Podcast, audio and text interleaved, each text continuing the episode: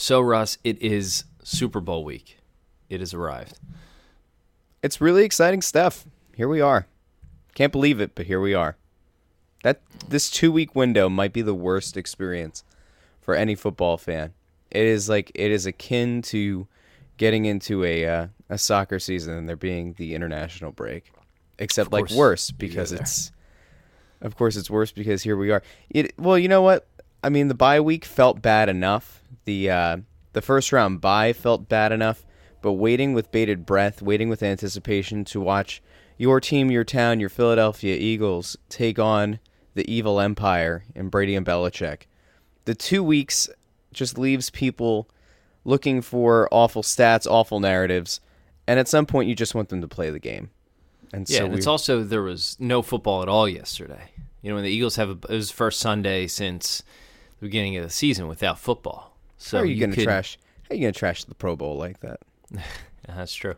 You could pro, but you know, you could kind of paper over it. That that first week, it's wild card weekend. You're you're watching the games. You're trying to decide who the Eagles are going to play and all that stuff. But this this Sunday always feels a little bit weird. It's the first time in a long time there hasn't been any football.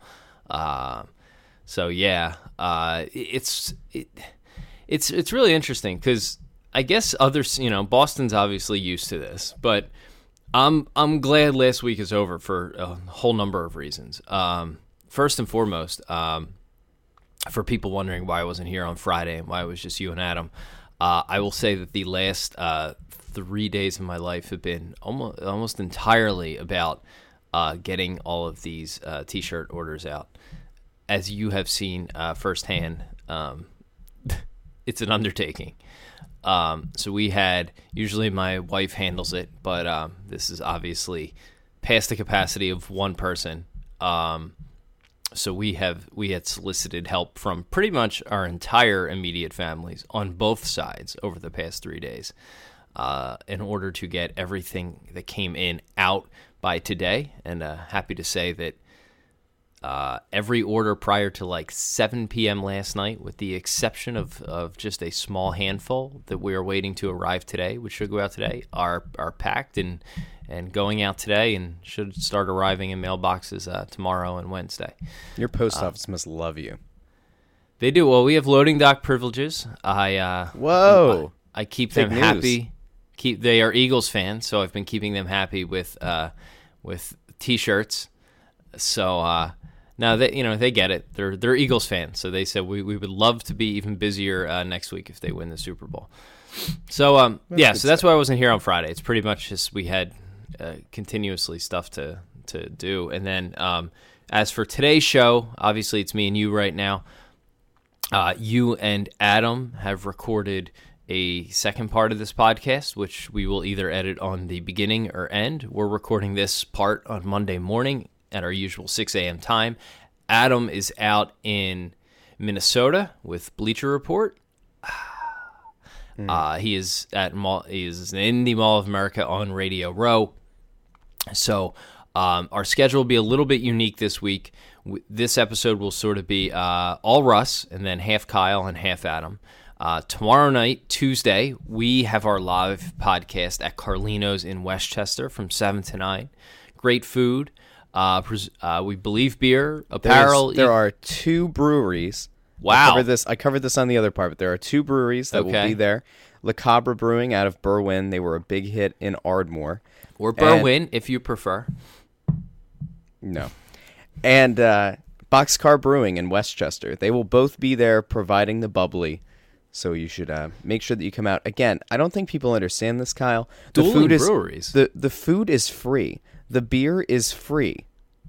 And like it's funny because on Twitter somebody will will ask what's the cover or like I think people think that the food is going to be like what Adam's going to have to experience at the Mall of America, where it's like somebody chasing you down for like that one little end chicken strip tip of like General Tso's chicken or General Sow if you prefer. It's not that. It's full slices of tomato pie. It's more dips than you can shake a stick at. It's toasted crostini. It's wings done, I think, two different ways.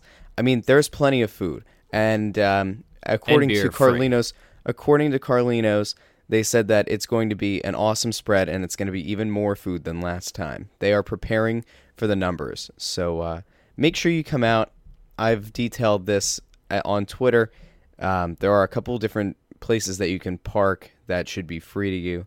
If you uh, have a hard time finding them, shoot me a tweet and I will be happy. I'll be the uh, the resident parking expert of So- West Chester, Pennsylvania. So yeah, so the Tuesday night show will be different. Um, it'll be me and you. Uh, we'll have some of the Crossing Broad guys there. I think Kevin and um, you know definitely Kevin. I know for sure. Uh, so he'll probably be joining us as well. So the uh, Wednesday show will be a little bit different. Then Friday, we're gonna uh, try all of us to do the last show before the Super Bowl Friday morning as uh, like normal. Adam is an hour behind in Minnesota, but that shouldn't uh, affect things. So we should have a normal show on Friday. So that's sort of our scheduling for this week. It's a little bit unique. Um, there's still a chance we may do one or one or two other one-off things depending on how things go. Uh, but anyway, that's why I wasn't here on Friday. Uh, that's why I uh, didn't join for the other half that Adam and Russ, uh, Adam and Russ recorded last night. Um, the other part of last week being over is that I don't think we knew locally how to react to um, the Eagles being in the Super Bowl because you know while there's great joy and and everybody talking about what this means and all that stuff, um, I think we largely it, it's hard to really quite turn to uh, turn to page to the Patriots last week because you wanted to rightfully enjoy the fact that the Eagles were going to be in the Super Bowl. Um, I think for people who who are you know sort of in this racket, I know I talked to one uh, local media exec who you know has a, a sports property, and he told me last week he was working 14 to 15 hour days trying to make sure they didn't miss any opportunities. Uh, he's not from here, and said that he has never seen anything like this. He compared it to a tsunami. Um, so like just the amount of um, we talked about this on the show last week. The amount of local businesses and media and everything, like just everybody is caught up in this, and it's just kind of so unique because this is the first real uh, championship run we've had uh, since since 2009, and you know, kind of in the social media era. So it just everything is sort of different in the way it's being covered and the way we're all consuming it and getting hyped for the Super Bowl. Uh, but I'm kind of glad that's over because I think a- we a lot of us got caught up in that Minnesota narrative last week and um, the fallout from uh, Minnesota fans and trash talking Minnesota and all this and, and reveling in the Eagles win. Now petty, this week, petty Minnesota fans canceling their A- Airbnbs. yeah, Petty restaurant owners not allowing Eagles players apparently to make reservations at their restaurants, or people you know booking so many reservations that there are none available. Yeah, yeah, that's good So- old Midwestern uh, hospitality. But I'm I'm done with it. I'm glad that's over with. I'm glad like I don't want to as much as we're going to get a couple of one day a week. We're going to get Minnesota stories this week. Minnesota fans, this this I, I'm done with them. Uh, you've had your time. Uh, you lost. Thanks for hosting the Super Bowl. You you did nothing to necessarily deserve that, other than have a big fucking mall and a new stadium, which none of you had anything to do with while you were ice fishing. So this week's all about the Patriots. You're going to see it. I'm on Twitter right now, and almost every tweet from a sports outlet is coming to us from the Mall of America. It's going to be nonstop uh, coverage. It's going to be unlike anything I think we've seen as as Eagles fans, and uh, it's all about the Patriots. So let's start there. Um, I'm feeling really good about the game. Maybe not better than I felt about the Vikings game, but actually better than I felt about the Falcons game. Uh, what says you? I really hate to do this, but like Oh boy. in the other in the other half of the show, whether that's before or after, I made more references to Adam's other podcast than I think has ever been done. And The I got, episode, uh, tell people, the episode of Simms and Lefkoe from, I believe it's dated January 25th. Um, it's the one about the conference championships, and it's a conference championship breakdown following the game, film review, and all that uh, with him and, and Simms. I don't listen to every one of their shows, but I definitely made a point to listen to that one, and it is it is terrific. it Uh, really is. they they did a terrific job breaking down the conference championship games and the potential Eagles' potential in the Super Bowl. They had Phil Simms on, um, so I would highly recommend when you're done listening to this show, go listen to that. Um, they do a great job anyway, but that is uh, that is an episode every Eagles fan needs to listen to because it might be the best breakdown of the Eagles Patriots game that I've heard yet, and uh, it puts anything local media, sports talk radio, uh, or ESPN or anything like that has put up uh, to shame. Quite frankly. Yep. So in in that episode, they talked about uh, the three phases of Tom Brady's career, and we are now, I guess, in part three, which is the rebirth. But prior to that, they I was were ta- hoping they would call it the goat phase, but Yeah. I get it. But prior to that, you know, they had talked about the uh, the this guy is human phase, and I think the Eagles' defense has the ability to send him back to the we think he's human phase. I like I know that Brady has he has to be considered the the greatest of all time. He's he's easily number one. I know that some people like to make the Aaron Rodgers debate that because of his mobility, he's a more talented quarterback. But when push comes to shove, when it actually gets down to the biggest game of them all, Brady's lights out unless he's playing the Giants. Um, If Aaron Rodgers had a coach, I think he would be he'd be right there. Aaron Rodgers has more ability than than straight ability than Tom Brady. I mean, Tom Brady and Belichick work off. I, don't I think there's yeah there's there's a, an argument that can be made. Yeah. Um, I I do think I look at this game the same way that I kind of looked at um, the Minnesota game. I, although in this case, I think New England's defense is vastly underrated, and I think like as you get through the playoffs and as you get into the Super Bowl, I think like you just take it up to the next level. But like Belichick once recently called Patrick Chung one of the best uh, I think safeties in the NFL, which is hilarious because if it's true, if it even were to, to pan out as, as an accurate statement, it would just give me PTSD about the, the years that he was here. Um, I think that the Eagles' pass rush once again is going to be able to disrupt the game, and I feel like Brady's lack of mobility. Like I, the only thing that I worry about is quick slants that end up in the hands of like a Dion Lewis or uh, a Brandin Cooks, and then that that guts you for 40, 50 yards. Those are the same kind of plays that I was worried about the potential Drew Brees matchup showing. Brady, I think, was third or fourth in the league uh, in completion percentage while facing pressure.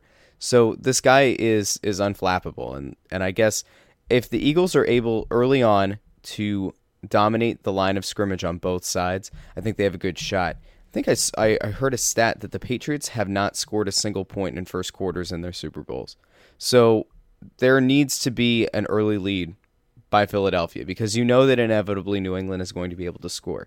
But if you pull the similar kind of thing that they did against the Vikings, if you're able to get a defensive turnover that leads to a touchdown, if you're able to dominate the line of scrimmage and and pound them up the gut with Blount and get outside with Ajayi and mix in Clement, and you're able to throw some fades to Alshon, or Torrey Smith is able to catch that you know that big 80 yard bomb on like a third and two if you're able to get Nelson Agholor in space, it is a very, very lethal offense. You need to be able to strike, strike early, strike often. And if you can, you have a shot. That's how I feel. Like I actually I, I not as afraid. When the Eagles played the Patriots in what was it, 04, I was petrified. Like I knew that the team was good. I knew that we were going to spend 2 weeks listening to people, you know, try to give updates on if T.O. was going to be coming back. Um, I think was Westbrook dealing with an injury? He was always dealing with injuries in the playoffs. But like that Eagles team was so dependent on a few major mega stars. Whereas this team like really is a team. If one guy goes down, it's the next one up. And it's not just like the the traditional, you know, every oh you, you lose a guy, you got to have the next guy step up. It's not like that. It really is a thing. This coaching staff has done a great job all year of getting the next guy ready. So if one of our guys goes down early in the game, uh, if somebody has to go out for injury protocol or concussion protocol, I'm not worried. There is always the next guy up. This is the most complete team I think we have ever seen, at least in this modern era, uh, like the 60s and 70s and even 80s when I wasn't alive, notwithstanding. for the I, Eagles. I yeah, I, I feel like they have a shot. And anytime you feel like you can go into this one game playoff, the biggest game of them all, and you ha- you know going in you have a shot, that's all you need. I, think, um, yeah, it's. I think they have more than a shot. Um, I'm, I'm convinced. I've, I'm convinced they're gonna win. Um, I don't, I don't know why. I think you know, like you said, the the 04 team that was we talked about this last week. It was such a different vibe. They were. It was a relief. It wasn't joy when they got to the Super Bowl. It was relief because they got over the hump, and there was, uh, um, you know, not a letdown effect of the Super Bowl, but the act of winning the NFC Championship that year was such a big deal uh, that I I recall those next two weeks being more of a celebration and um, maybe fueled by sports talk radio and, and then being over the hump. I remember listening to Howard Eskin, having people call in, tell me who this is for, tell me about a, a deceased family member who this is for, this game is for, and uh, amazement at people mortgaging their houses to go to the Super Bowl, and then a nonstop TO talk. Is he going to play? What's he going to be able to do? Oh God, we need TO. And to your point, that team was was that was those were really good teams. I mean, we forget how dominant that that Eagles team was that year, but they were largely dependent on you know Hall of Fame level talent. Brian Dawkins, uh, Brian Westbrook, Donovan McNabb, Terrell Owens. Um, you know, and, and obviously kind of a legendarily aggressive defense and defensive coordinator, and an offense that year that was just clicking on all cylinders. This year's and a, team and is a couple so, guys who would end up being like one year flameouts, like Jevon Kearse Mm. was hired to be like the guy. You had Derrick Burgess. I think Well, the, Kearse the had a good shell, the career, shell- you but- had the shell of uh, of Trotter at that point, right? Uh, yeah, and but So- Kearse had a good career, but you're right. Here, I mean, that was sort of his year. Um, but the like this team is just so different that we didn't expect it. Other than Carson Wentz, um, I mean, I guess you have Fletcher Cox, who you know has potential to be a Hall of Fame level talent, and and but they are they're just so good. Like they're just really good across the board, and their lines. You know, everybody talks about in football how important your lines are. They're better on both sides of the ball than the Patriots, which is such a huge advantage. And you know, um, I, I want to give credit to Aton Shander, Atonymous. Um, I, I've listened to more sports talk radio in the car this past week than I probably have all season. Uh, and he, he made a good point on Saturday. We talked about how going into the Falcons game, um, obviously, we didn't know what to expect, and I, I felt the same way as well. I was scared of that game because we truly had no idea what uh, what version really of Nick Foles was going to show up, and, and by extension, whether this team was going to have an offense. Um, all year up through Week 14, they relied on a good defense and an offense that was able to just put teams away and blow them out of the stadium. Um, we hadn't seen that since Carson Wentz went down, and the Eagles had rebranded themselves as a defensive team, which is why I, I said all along I want to play the Falcons because they're, they're they rely this year, oddly enough, on their defense. The Vikings, obviously, that's the case, and I really wanted the Jaguars because to me, I saw the path for the Eagles going through three teams who want to keep it low, grind it out, and don't have uh, formidable offenses that you would have to hang with in a potential shootout. And that is like going into the game last Sunday night. I remember being, I was almost down because the, the Jaguars were that close, that close. And that took such a buzz between that and the Vikings opening touchdown. Took such, it so much out of that game for me because it was like even if the Eagles win this, we've seen what they're cap- they're not capable of just scoring and hanging with a team like the Patriots who is going to get their points regardless. No matter how good that defense is, the, they're just going to get points. They're going to get at least two touchdowns. It's going to happen. And then the Eagles go out and put 38 against the Vikings and uh, one of the top two best defenses in football. And now here we are. And I think the entire thought process on this game has changed because we saw what we saw from the Patriots um, were genuine um, chinks in the armor. Uh, I don't want to say, I mean, they, they downright struggled to get here. And while everyone wants to talk about how great it is that Tom Brady always has a you know the miraculous comeback. We want to talk about 28 to 3. We want to talk about him quote unquote doing it again and then doing it last week against the Jaguars. Like that's great. And really, there's like something in the water there. There is a gene that, you know, Bill Simmons would call it the clutch gene and I'm happy to to grant that upon Tom Brady. However, we spend so much time in sports now talking about statistics and probability and metrics and sabermetrics and all this stuff. Eventually, like they are playing outside a sustainable level. Like that the ability to just come back from 10 points down all the time and have these miraculously miraculous wins, that's really not sustainable. And if you chart that over the long run, you're going to see the Patriots are going to regress to the mean a little bit, and that we're going to stop seeing these stupid charts that show, the Patriots had a 12 as of the five minute mark of the fourth quarter, they had a 12% chance of winning the game, and then we see that little chart where it's just a straight line up to 100% until the clock hits zero. Like the that is that is not sustainable. And you have to begin to think okay if they're so good, why are they tend to find themselves in these situations a lot?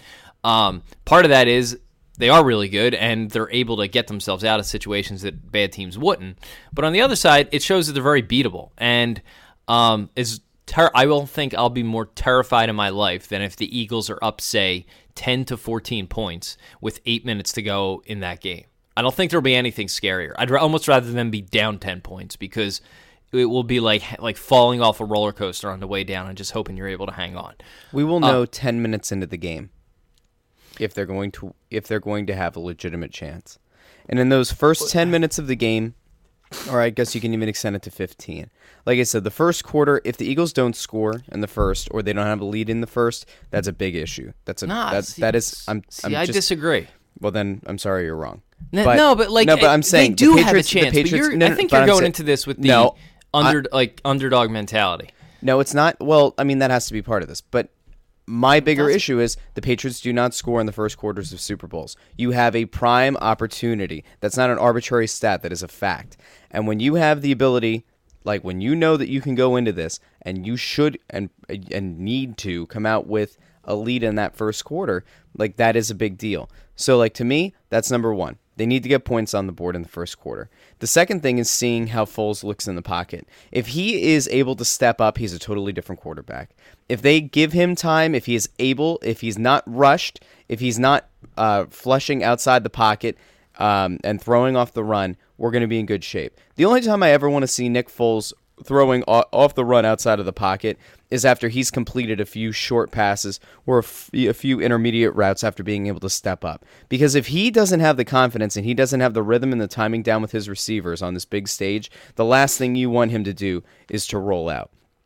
So if in that first quarter we are able to see Nick step up and complete some passes, even if it doesn't result in points in the first two drives, uh, and they're able to score maybe on their third drive of the quarter, then we're going to be in good shape. Otherwise, See, like I, I'm going to be nervous, that which is fine. I'll be nervous the entire game, but yeah. that'll be a good way to instill some confidence. If they go out on the first drive and somehow manage to score a touchdown, um, the whole place will go bonkers. But then maybe you're right. Like maybe then we are afraid that we have to hang on for dear life the rest of the way. The defense is good enough. If you get the defense a lead, this isn't going to be like Nick Foles' first uh, playoff game a few years ago, where he leaves the field in the fourth quarter with a lead and the defense blows it. I don't see that being the thing. At least I, at least I don't, I don't foresee it. The defense has def- yeah, and I don't know. Um, I don't know. Like I, am more upbeat than you. I'm not worried about. I, am not down. I, I want to be clear. Like if it comes off like that, I'm not down. I'm just I'm trying to be a, a realist about like wanting to kind of see where the strengths and weaknesses lie with this team. Like I, I hate I hated last week. Uh, I, it just feels like all kinds of fake hype and stupid narratives. Like now I'm ready to get down to it and to really figure out how good of a chance. Like are the Eagles should the Eagles be be favored? Like those are the kind of things that I want to take a look at. Um, so I, I don't mean to sound down. Like I'm very excited and I and I feel almost as good about this matchup as I did about the Minnesota matchup. So, like, I'm ready to go. I, I just need to learn more about this Patriots team now and not buy into the folklore of years gone by. Yeah, no, I agree. And but I guess I'm like I don't need that start. I mean, obviously, yes, scoring early, all these things are good. I I I'm half expecting a 0-0 game after the first quarter. Um, you allude to the Patriots not starting well. The Eagles all season on anything more than a seven day break have not started well. They've started well this season, but when they've had time off, they have not. Um, and I would think with it being the Super Bowl and all the distractions and everything that goes with that, I would not be surprised to see, you know, them too come out a little tight and and a zero zero game. So I'm not like I'm not basing my emotions on this game on you know how they come out on the first couple of drives. I genuinely think, you know, the thing with the Eagles is they killed people all year long. What we saw last week was not a fluke. This wasn't like, oh wow, you know, it's not sort of thing where they're going to get hammered by the Patriots and we're going to think, what were we thinking? Like, you know, that was such an anomaly. It really wasn't. They've killed teams all year long. And then when Wentz got hurt, that stopped, and we had this big question mark hanging over our heads with Foles, and they had yet to do that. And it looked like you were like, hey, you know, Carson Wentz is half the offense, and as well rounded as this team is, they're just not going to be able to do it without with Nick Foles back there. But now that we see saw them do that to what is one of the top two defenses in the leagues, I think statistically number one to me, I the Jaguars just look like a different beast. But you know, let's call the Vikings a great, excellent defense. To see Foles be able to do that to them and look confident and have his feet under him, you know, I, I the potential to have the early season pre week fourteen, weeks five through fourteen Eagles offense that we, you know, that that sent us on the way to dominating the league. There's real potential for that, and you know that's reflected in the line. A few weeks ago, the Eagles would have been seven point underdogs to the Patriots. It's like five right now, maybe even 4.5 in some places. We'll see what happens closer to the game. With Wentz, they would have been around that, probably about a four, three to four point dog. So I think Vegas, too, is taking into account the fact that, nope, the Eagles still have that same offense they had. Um, that's that's why I feel so good about the game. If you were to have told me in week 14 who's better, the Eagles were the best team in football for like a month there. It was clear they were the best team in football it's the Wentz injury that reset all those expectations. And well, sure, Foles is not as good as Wentz, I mean, he showed that he could step right into this offense and do some pretty great things. And, you know, I don't know. I just think if he shows up and he's 80% of the player we saw against uh, the Vikings, he's, he's probably not going to replicate that performance. But he's that confident and. Um, you know, we don't need three 40 yard bombs. You know, that's probably not going to happen again. This team's good enough and quite frankly i think better than the patriots. And then the only x factor is it's a big one. It's tom brady in the super bowl. It's their insane ability to come back uh, from seemingly insurmountable odds. And it's it's bill belichick not just being the greatest coach ever but you know i'm not convinced they don't they, they don't find every angle uh, within or outside of the rule book to gain an advantage and I'm dead serious when I think the Eagles should be. I'm sure they have private security around their practices, but they should very much be very uh, careful about what. Um, you know what gets out there, where their playbooks are, who's in their building while they're practicing, who's in their hotel. I, I don't. That's not even like conspiracy stuff. I mean, those are things teams in the NFL do against the Patriots, and that worries me because I, I, Bill Belichick, if nothing else, is a smart guy, and he as much hubris as he has, he has none about. He's a paranoid guy about his opponent, and there's no doubt he looks at that Eagles team and sees uh, more talent across the field than. Um, you know, more talent and, and more depth and well a well coached team that he is, I, am certain, afraid of. Uh, you know, no doubt about it. Same way he was with Jacksonville, and the same way Adam had said and him and Simms had said at the beginning of the year they're going to practice with the Jaguars because they're afraid of them. And lo and behold, what is it that the Patriots players cited last week? As they, talked about on their podcast, yeah, the fact that uh, they practiced with Jacksonville helped them in the AFC Championship game. So, I don't know. On de- defensively, I worry about those short routes too. I worry about Ronald Darby, who's seen who he gives a lot of cushion underneath. For a guy as quick as he is, he gives a lot of cushion and I worry about uh, I worry more about Amendola. It's the Patriots. It's the Patriots. You know, quick, speedy, uh, relatively unathletic white guy offense. You know, the Wes Welkers, the Julian Edelmans, the Danny Amendola. It's just running, just running underneath, catching the ball, and then and then Gutting squirting up the for field for eight yards. to ten yards per yep. play. That worries me a whole lot, especially with Ronald Darby. So at the live show, we'll we'll do more dissection of the game we will probably do a little bit of catching up about what's happening in Sixers land. Uh, we'll see if there if we can figure out what the heck Mar- Markelle Fultz was tweeting about at midnight when he or, or I guess it was nine fifteen or something when he said you really can't trust no one. We can maybe recap um, Joel Embiid putting Russell Westbrook on a poster. Uh, there are a lot of interesting things happening in Philly sports that I'm sure that we would love to talk about if we had like a two hour show to do it. Um, but it's the Super Bowl week. And I know that some people might be feeling like it's very sports talk radio of us to go almost Eagles exclusive. But in fairness, it's a Super Bowl. And as we saw with that 04 team, we always thought that they would get back to the next year's Super Bowl. We thought that they might go on a run. And here we are 14 years later. So uh, I think it's important that we kind of capture the moment here and make the most of it.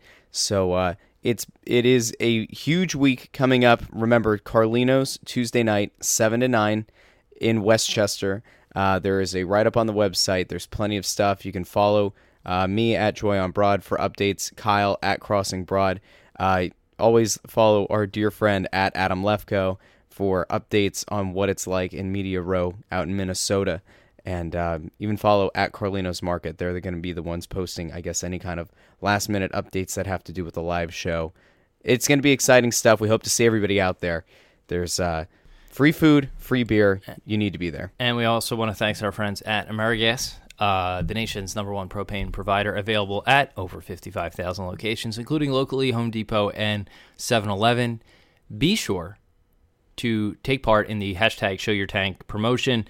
Go to crossingbroad.com backslash AmeriGas, enter your name, email, and zip code, and then be sure to tweet uh, Show Your Tank. Take the most glorious, uh, incredible, ironic picture of an AmeriGas propane tank, and uh, you will be entered to win uh, over $500 in prizes, including a gas grill, uh, a portable heat lamp, uh, two tailgating chairs, a hose to hook everything up to the propane, and $200 worth of apparel to the Crossing Broad store. Uh, all you'll need to add is like the propane tank itself and the hot dogs, and uh, you have yourself uh, quite the tailgate or party or whatever it is you want to do. So, um, yeah, thanks to both of our sponsors, Carlinos and Amerigas, and uh, we'll see you on uh, uh, Tuesday night and Wednesday morning for the posting of the show.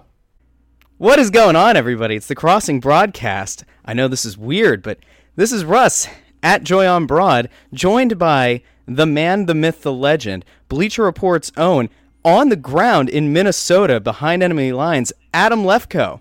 Adam, tell us. Enemy lines? Oh, baby, these are our lines. We draw the lines, we put the circle in the sand, and we let them know where we stand. I am here. I've literally been in Minnesota now for approximately 42 minutes.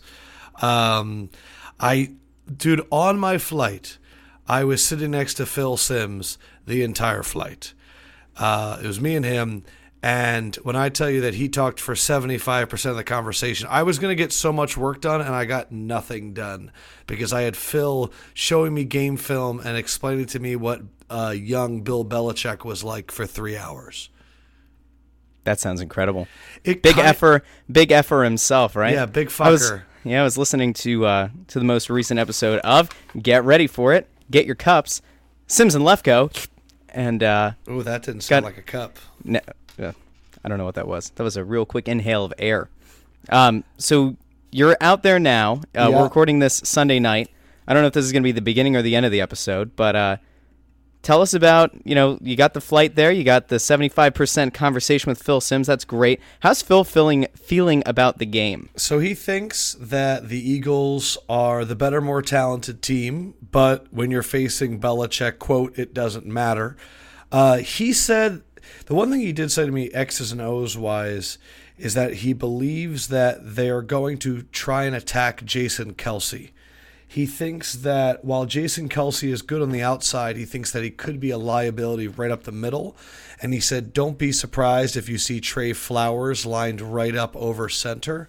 Um, we were also sitting behind Chris Mad Dog Russo uh, from Mike and the Mad Dog. And I watched him for about three hours just read box scores and news clippings and write by hand into a calendar. And that was fascinating to watch as well. Um, but I think the other thing that Phil was was saying um, about the game was he started watching the Cowboys Eagles game um, and immediately was just like the Cowboys defense is stupid, and uh, so I don't think he learned anything from that game. Um, I'm trying to think what else. Oh, it was fascinating also to get to uh, like the luggage baggage claim, and there was like five people with footballs and helmets and all that stuff ready for Phil to sign. And I was just like, how did these guys know that Big Phil was going to be coming down? But he had he signed like I don't know a million like 40 things and i was like phil man that was a lot of money that you just gave away he goes i know but they they find me i don't know how it works so it was it was an adventure man it was it was cool to to i mean this guy came up and was like hey big phil my, my son's a big fan And I was like, Your kid's eight years old. He has no idea who this is. You're just trying to get something signed. But You had no idea. No, that kid's definitely been going down, breaking down film since he saw your rant about the 1990 Giants team. He he wanted to uh, watch up and into including that game so he could uh, feel well versed. Yeah, I told Phil. teams. I told Phil that that that uh, rant kind of went big, and he goes, "It's crazy. It really is crazy how much we are alike. It's interesting." But um, yeah, man, we're here in Minnesota. It's uh, it, it's nice not to be local media, uh, Russ, because I'll tell you, man, there was a time where I'd have to be running out there to the airport to get them coming off the plane and then running to get them off the plane and getting that quick 15 seconds and throw that on Twitter with a ton of emojis and really just getting the same soundbite that they're excited to be here. It's a business trip, but um, yeah, and then trying to, to run around during uh, media night tomorrow, man, that sounds exhausting. Well, speaking of uh, a few seconds and throwing things down, you didn't get to see this because uh, I'm sure that it's not on there. Oh, actually, it's on ESPN right now. Joel Embiid threw down a dunk on I Russell Westbrook. I saw that as I got into the hotel room. Oh, oh, it was it was glorious. And then the next play, Simmons, uh, next possession, Simmons went down and also threw down a jam on the fast break. Um, okay, so what's the uh, what's the plan? What's the Lefkoe plan? What's the Simms and Lefkoe extravaganza going to look like this week? You're on Radio Row at the Mall of America, correct? Apparently, I just saw on the NBC Sports Phillies Instagram story that uh, Barrett Brooks stopped off to get White Castle, and I'm going to be honest with everybody. I think White House Castle is the most disgusting crap ever. Uh, and if you're putting that in your body, you don't care about your life anymore. Um, but I, yeah, we're going to my life tomorrow. Is I'm getting credentials earlier than I'd like to, uh, and then going to the Mall of America and seeing where our setup is, and then it's going to be awful. Uh, this is also another thing that media people love to do. We love to complain about our situations. And I will just say, though, that putting media in a cavernous food court is probably not good for audio quality. So uh, we'll, we'll see what that is. And then uh, I have normal meetings and stuff. And then it starts off Tuesday. Um, I think we have Kirk Cousins, Alex Smith, Stefon Diggs, Orlando Pace, DeAngelo Williams. And then Wednesday, I have about 30 interviews. And then Thursday, I have about 20. And then Friday, it just gets wild. You just start looking at people being like, I don't want to talk to anybody else. Now, a lot of the guys that you just mentioned do not play for either of the teams in the Super Bowl. When do those guys become available? Are they available No, as so early as they're Tuesday, Monday or- night. That's media Okay. night, Monday night. So I don't want to go to it. It's like they put it's like everybody in a room, and that's where you see like all the craziness, like all the people dressing up, and um, the people uh, like going up there and asking ridiculous questions, and um, that's where like all the little known guys are in the stands, and then all the big name guys have their own podiums, and that's all Monday night, media night. And, And it's like the Eagles come in and the Patriots the- come in, and I think they're off limits the rest of the week. Yeah, So, uh, I don't want to. I don't want to go anywhere near that. for the uh, for the benefit of Philadelphia, when you uh, interview Stefon Diggs, can you just ask him how he felt about the uh, Foles chant? Oh yeah. Oh no, I was going to ask him completely what it was like to get your ass kicked because that sucked.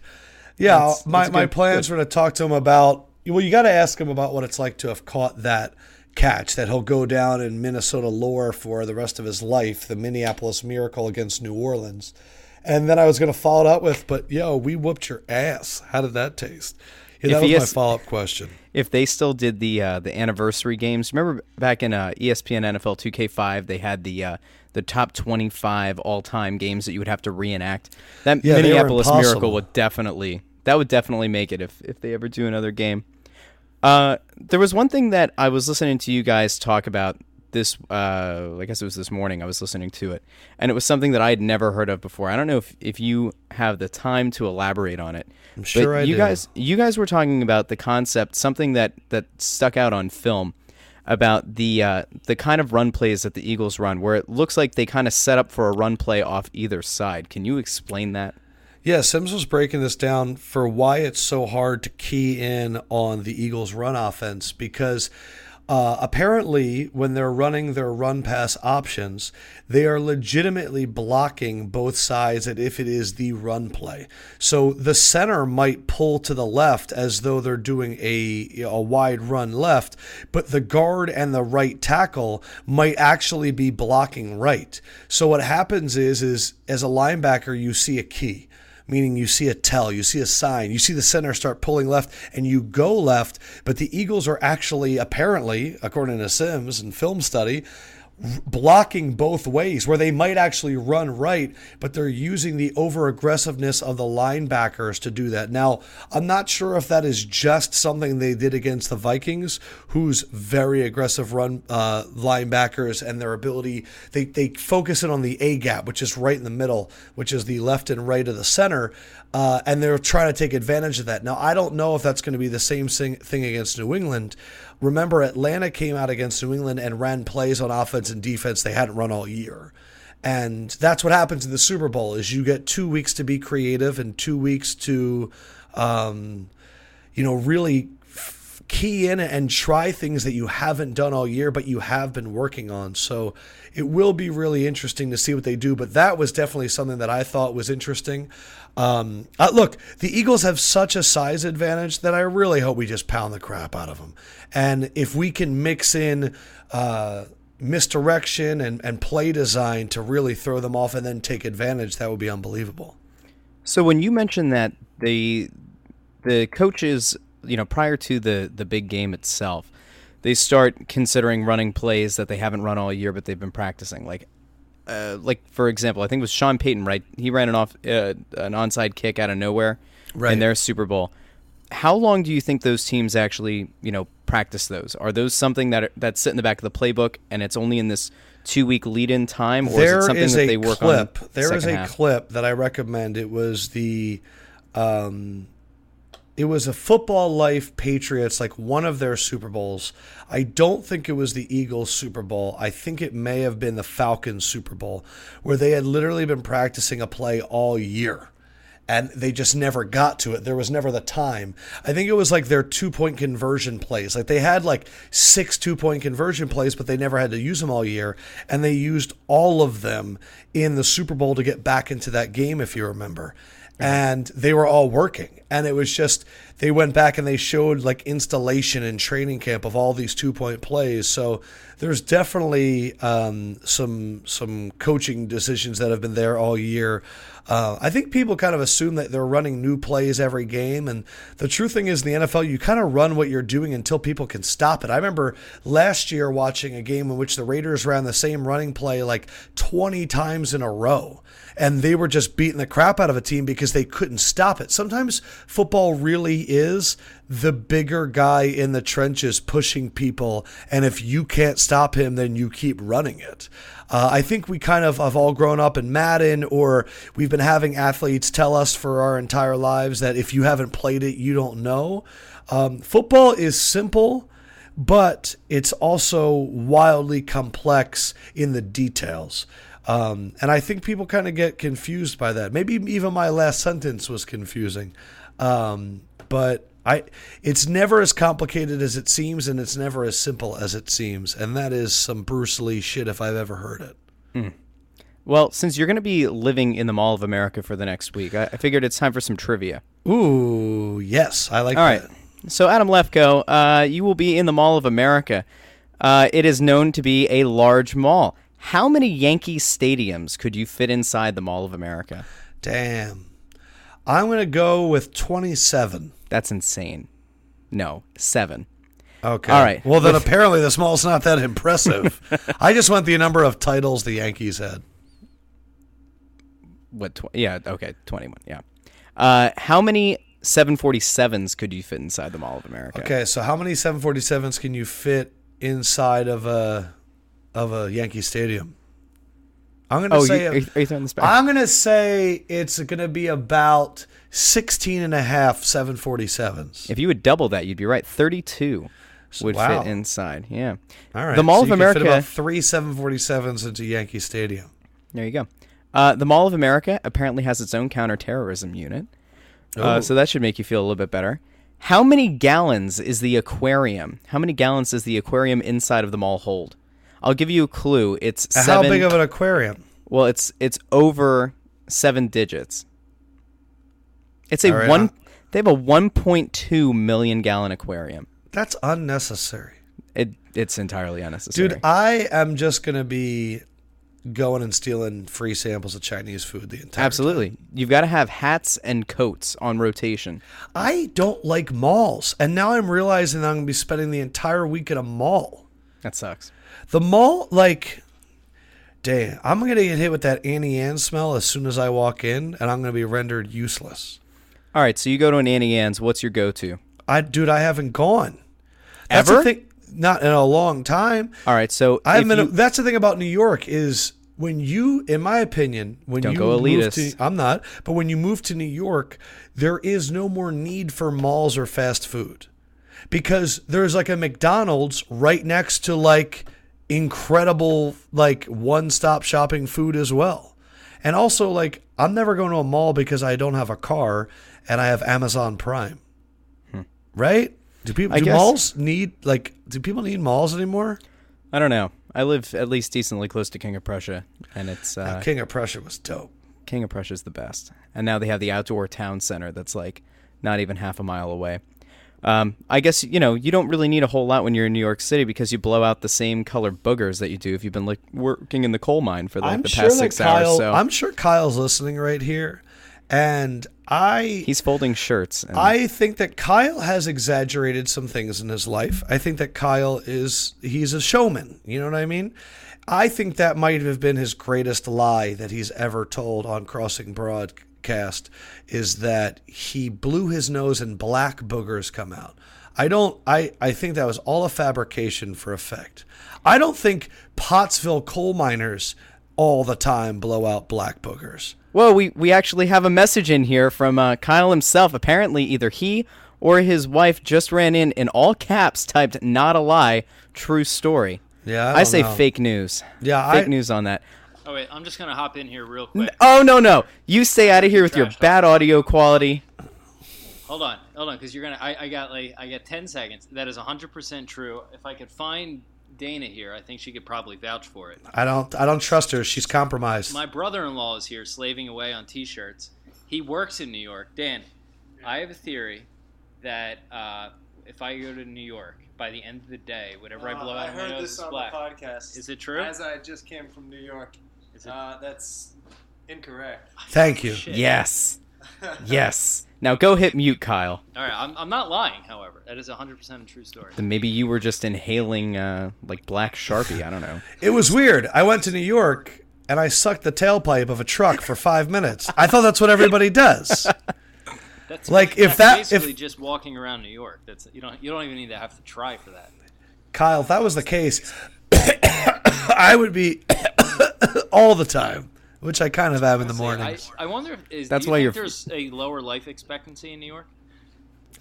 Uh, I could see that. Or turn hit mute. Um, I once w- watched a documentary about stress in monkey communities and how the biggest monkey got all the female monkeys, the ma- biggest male monkey all the female monkeys, and he had the largest life expectancy and he was the healthiest. And what would happen is when he would get angry about something, he'd yell at a lower ranking monkey, and that lower ranking ranking monkey would yell at a lower ranking monkey until it got to the lowest monkey who got no female monkeys, had the shortest life expectancy, and got really big around his midsection. He got like tire, it was like a stress fat. And I'm a firm believer that's that's exactly how our society works, where we just pass along our bullshit to a lower ranking monkey. And I think that um, because of stress, I definitely would think that people in New York live low, uh, shorter lives because I do think it's more stressful in New York. I think there's less amount of times in which you truly have to yourself. Public transportation, you don't have that moment in the car to just like relax and vent and all that stuff. Um, you don't have you don't have traffic, but there's always you know issues and all that stuff. People, I don't want to say are less friendly in New York, but they're more willing to bump into you. Um, But I definitely think people in New York probably have lower life expectancies. I think they have longer life expectancies to people that work in coal mines. Hey now. Well, it's probably Let's somewhere not- let's not go throwing- mine- yeah, somewhere between coal mine and the wilderness. Yeah. I you know I, I want to respond, but I don't want to keep having echoes because you know, Mister, I can't yeah, record. I'm out, I'm out. I happened to be walking by the computer and heard my name invoked. Adam, enjoy uh, Minnesota, and we'll uh, we'll figure out whenever we can uh, yeah. sync up. I'll tell you what, there's that moment when you get off a plane and it's fucking cold and you're like, damn, I was kind of hoping all that shit was bullshit. But uh, I don't know. Apparently they have underground tunnels, so I'm excited about that. You're not going to notice it if they win Sunday. So Oh, man. So my dad won uh, a pair of tickets in the Eagles season ticket lottery. And he is officially coming to Minnesota with his guy, his friend that he splits tickets with. Whoa. Uh, and apparently my mom's coming up too. And my mom might need to stay in my hotel room for a night, which has I've never had I've never had a cool assignment and such an uncool thing happen. But you can't say no. You, You say know? you say, "Hey mom, let me tell you something.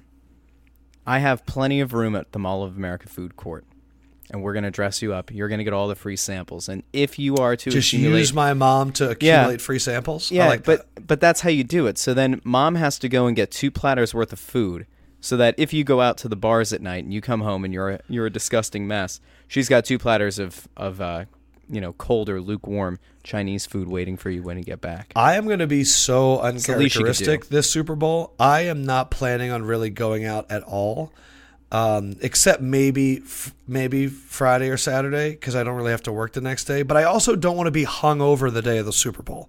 Like that's a real fear of mine. Yeah.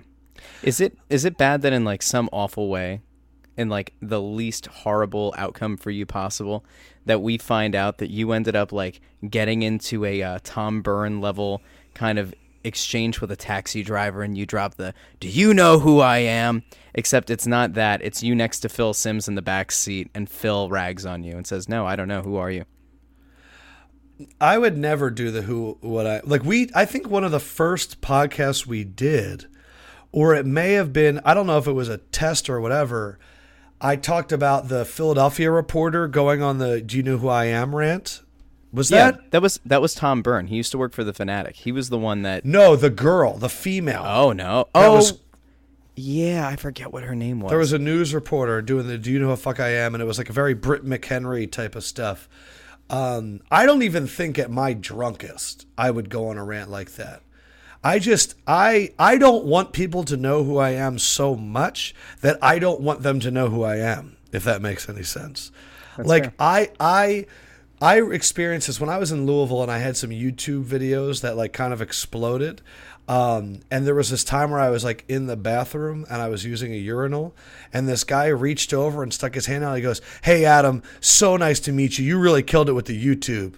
And at that moment, I went, "I don't want to fucking be famous. Like, I don't want people bothering me when I'm taking a piss because I was drunk at the time and I was like, man, I've already been dancing. Like, how many people were what, like paying attention? Like, I thought no one knew.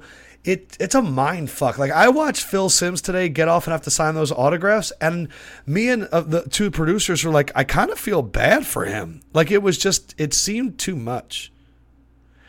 I just want to be that guy that's like drunk and annoying in the corner. That's like that guy talks a lot, and then when I die, they're like, "Oh yeah, he he talked on that that uh, that that little known Philadelphia podcast." Like that's how I want my life to end. Well, it's funny you say it's little known because we've been blowing up the iTunes. Uh, Really? well, I don't. You know, we've been picking up a lot of reviews, a lot of ratings. It seems like we've gotten an influx of people, or maybe my incessant rambling and and begging for reviews is finally paying off. All right, give me one, and then I'm gonna get going All right, I know so you have it's- a whole well, show to do. It was funny because I was, li- you know, listening to uh, Simms and Lefkoe, and uh, one Yeah, of the guys. are mad question. I just don't have one in front of me. So one of the guys who actually you read the review for left us one, and I read it the other day um, about. I th- it doesn't matter. It was me, me, me, and I. That person wrote a review for you guys that you read, and he also did one for us. Um, here's one from Skull Bear, five stars. This podcast is a godsend. Three guys who aren't afraid to challenge each other without making that over, uh, making that the overriding tone of the show. Found it boring or f- found it bored while on TuneIn while working on an overnight, and feeling not particularly interested in hearing Steve Trevelse's I don't know who that is Eagles takes. It opened the door to to become a Simms and Lefkoe ah, fan as well. Adam, your defense of Philly fans was perfect, and you've made it a lifelong fan out of me. Keep up the great work, boys. Thrilled to help in the quest to 500. And Russ, you will drop an F bomb if the Eagles pull this thing off. Steve from New Jersey. Thank you, Steve. A reminder to all the people out there go on to iTunes or Apple Pods and leave a five star review and a rating. When we get to 500, Kyle's going to give something away from the website. Ooh, I hope it's a shirt. I hope it's a shirt. Don't forget, by the way, Yo, how- this is this is Yeah, a, a before show or after show, but uh, Carlino's Market Tuesday, we're doing the live show. Got confirmation today that it won't be provided with alcohol by just one brewery. We will have two breweries Wow. represented at the uh, live pod in Carlino's in West Chester on Tuesday night. That will be the fine folks from La Cabra out of Berwyn. They were there at the Ardmore show, as well as Boxcar Brewing from West Chester. So they will be there providing the bubbly. Uh, they'll be providing samples and drinks and all that, and Carlino's will have the full spread out there. Just remember, if you're trying to find something to do on a Tuesday night, or you're there with the love of your life who doesn't like sports or doesn't like podcasts, just remind him or her there's free food. There's wings, there's tomato pie, there's plenty of dips. Uh, I believe there were meatballs last time. There's a ton to eat. There will be two breweries there. It is well worth the uh, non existent price of admission. It's all free. Show up, come out. We'll be there Tuesday night. Carlino's in West Chester. We've been getting a lot of questions about parking. There is a uh, parking garage a block away across from the courthouse. Public parking on the second floor opens up, I think, after 5 p.m. Uh, check Twitter if you have questions when you get there and there's no parking available. Send me a message and I will be happy to get you set up. Man, I'll tell you the way that you guys talk about Carlino's food, it and that tomato pie, it must be ridiculous. It's so good. All the food's food is delicious. So, looking forward to that. I'm excited that you get to go to the stomping grounds and you're actually being sponsored by a place that you ate at. Yeah, that was the thing. Like I've always said that that was a that was a place that I wanted to try to get just because you know, they kept me alive in college and I greatly appreciated it. That's awesome. Yeah. Russ, it was great talking to you. Kyle, thanks for defending yourself as always. Uh, I'll check in with you guys and kind of let you know what the thing is. But everybody that's listening, uh, man, we've been on a fucking wild, wild ride, and this is the week where it all comes to fruition. Uh, and if I end up interviewing some Eagles players, I'll ask some questions and I'll let you guys know. Sounds good, man. We'll uh, we'll be talking to you at least once this week, maybe not Wednesday, but definitely I'm assuming Friday. If we don't yeah. for some Kick reason talk to the, you, uh, you know, do it do it do it the right way. Do it live, do it well, and make the city of Philadelphia proud. Hell yeah. And uh, Carlino's, man, when I get to taste that tomato pie, I'm going to be very excited. We are going to make this happen. Sounds good, man.